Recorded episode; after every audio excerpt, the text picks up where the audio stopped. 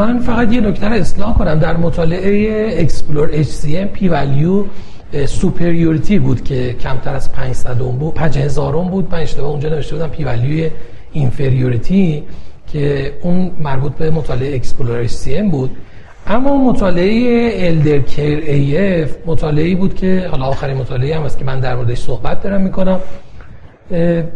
یکی از مهمترین تفاوت هایی که در مطالعات هست نژاد هاست که خب می‌دونیم یک سری از بیماران رو مثلا در مطالعه مصرف داروی ریواروکسابان آرم راکت جاپنیز رو اومدن با دوز کمتر انجام دادن.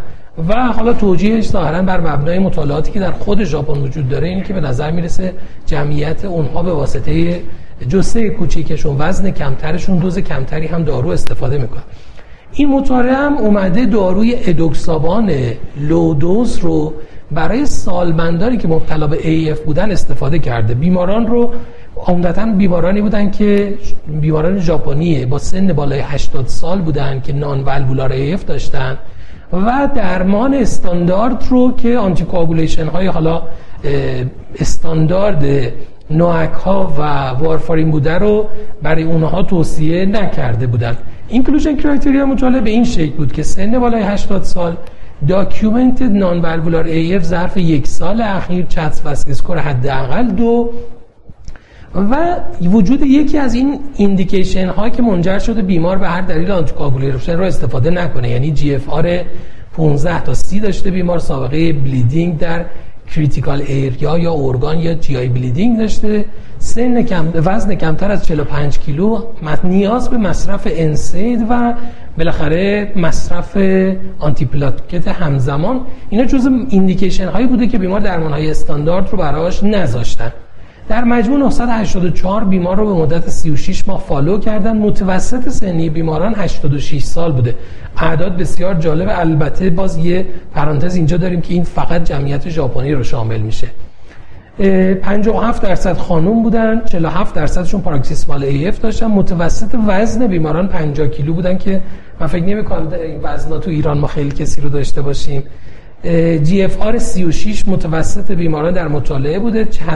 two score 3 و 1 و CHADS-VASc که 4 و 9 متوسطشون باشه که می‌بینیم اعداد بسیار high risk ی هم هستن چه بر اساس CHADS-VASc score و HAS-BLED 2 و 3 متوسط بیماران بوده. بیماران در دو گروه در حقیقت تقسیم شدن. گروهی که ادوکسابان رو با دوز 15 میلی گرم دریافت می‌کنن. که دوز لودوز رو اطلاق کردن بهش و گروهی که پلاسبو بودن. ضمن بیماران بر اساس چت وسک اسکورشون هم در ریسک گروه های مختلف قرار گرفته بودن که از این بابت هم مساوی باشن. از نظر پرایمری اوتکام که استروک و سیستمیک امبولای بود گروهی که لودوز ادوکسابان رو در دریافت می‌کرد به طور قابل توجهی ریسک پایین تری داشت. یعنی absolute risk reduction 4 و 4 دهم در مقایسه با گروهی که placebo رو دریافت می‌کرد و یک کاهش ریسک نزدیک به 40 و 60 و 6 درصدی در گروه. و از نظر safety هم خب به تبع گروهی که edoxaban رو مصرف می‌کرد افزایش ریسک bleeding رو داشت که net increase در bleeding یعنی از نظر major bleeding نزدیک یک و نیم درصد افزایش داشت. یعنی ما اون طرف چهار و چهار دهم درصد کاهش net absolute risk reduction رو داشتیم. از این طرف absolute increase این ریسکمون نزدیک یک و نیم درصده که به نظر می‌رسه بالانسش هم بالانس منطقی باشه به نفع مصرف دارو در بیماران ژاپنی بالای 80 سالی که یکی از این ایندیکیشن های عدم مصرف دوزای استاندارد نوک رو داشته باشن و این فکر می‌کنم یکی از شروع ورود این داروها به سنین خیلی بالاتر و شاید لودوزش باشه که همزمان مقاله اون هم در مجله نیو انگلند به چاپ رسیده. درسته. خیلی متشکرم دکتر نعمتی بله همونجوری که گفتیم مطالعه خیلی مهمی بود چون very low dose یه بله. DOAC رو در حقیقت برای prevention stroke تست کردن. ژاپنی ها طبیعتا با DOAC خودشون این کارو کردن با جمعیت خودش و نکته خیلی مهمی که شما اشاره کردین یعنی اینکه آدم اینا رو بخواد apply بکنه در practice خودش خیلی خیلی مهمه. اگه نمی‌خوایم منتظر guideline هم بشیم حداقل به inclusion exclusion criteria دقت بکنیم. یعنی اینکه اوریج 50 کیلو که خب اصلا خیلی در practice ما جایگاهی نداره ولی به هر صورت احتمالا یه تحقیق paradigm خیلی جدیدی در درمان anticoagulation بود.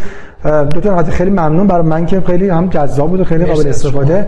کنگره خب می‌بینیم که خیلی مهمی بود. علیرغم این بالاخره داستان های تلخ کرونا و کووید 19 این کنگره با این همه رکورد شکنی از نظر تعداد شرکت کننده تعداد presenter و guideline ها و trial ها انجام شد. امیدواریم که بالاخره این روزهای تلخ هم هرچه زودتر با خسارت های کمتر تموم بشه. از شما همکاران محترم هم به خاطر توجهتون سپاسگزارم. امیدوارم که این گفتگو برای practice تون مفید بوده باشه. روزتون بخیر و خدا نگهدار. ممنون از شما. خداحافظ.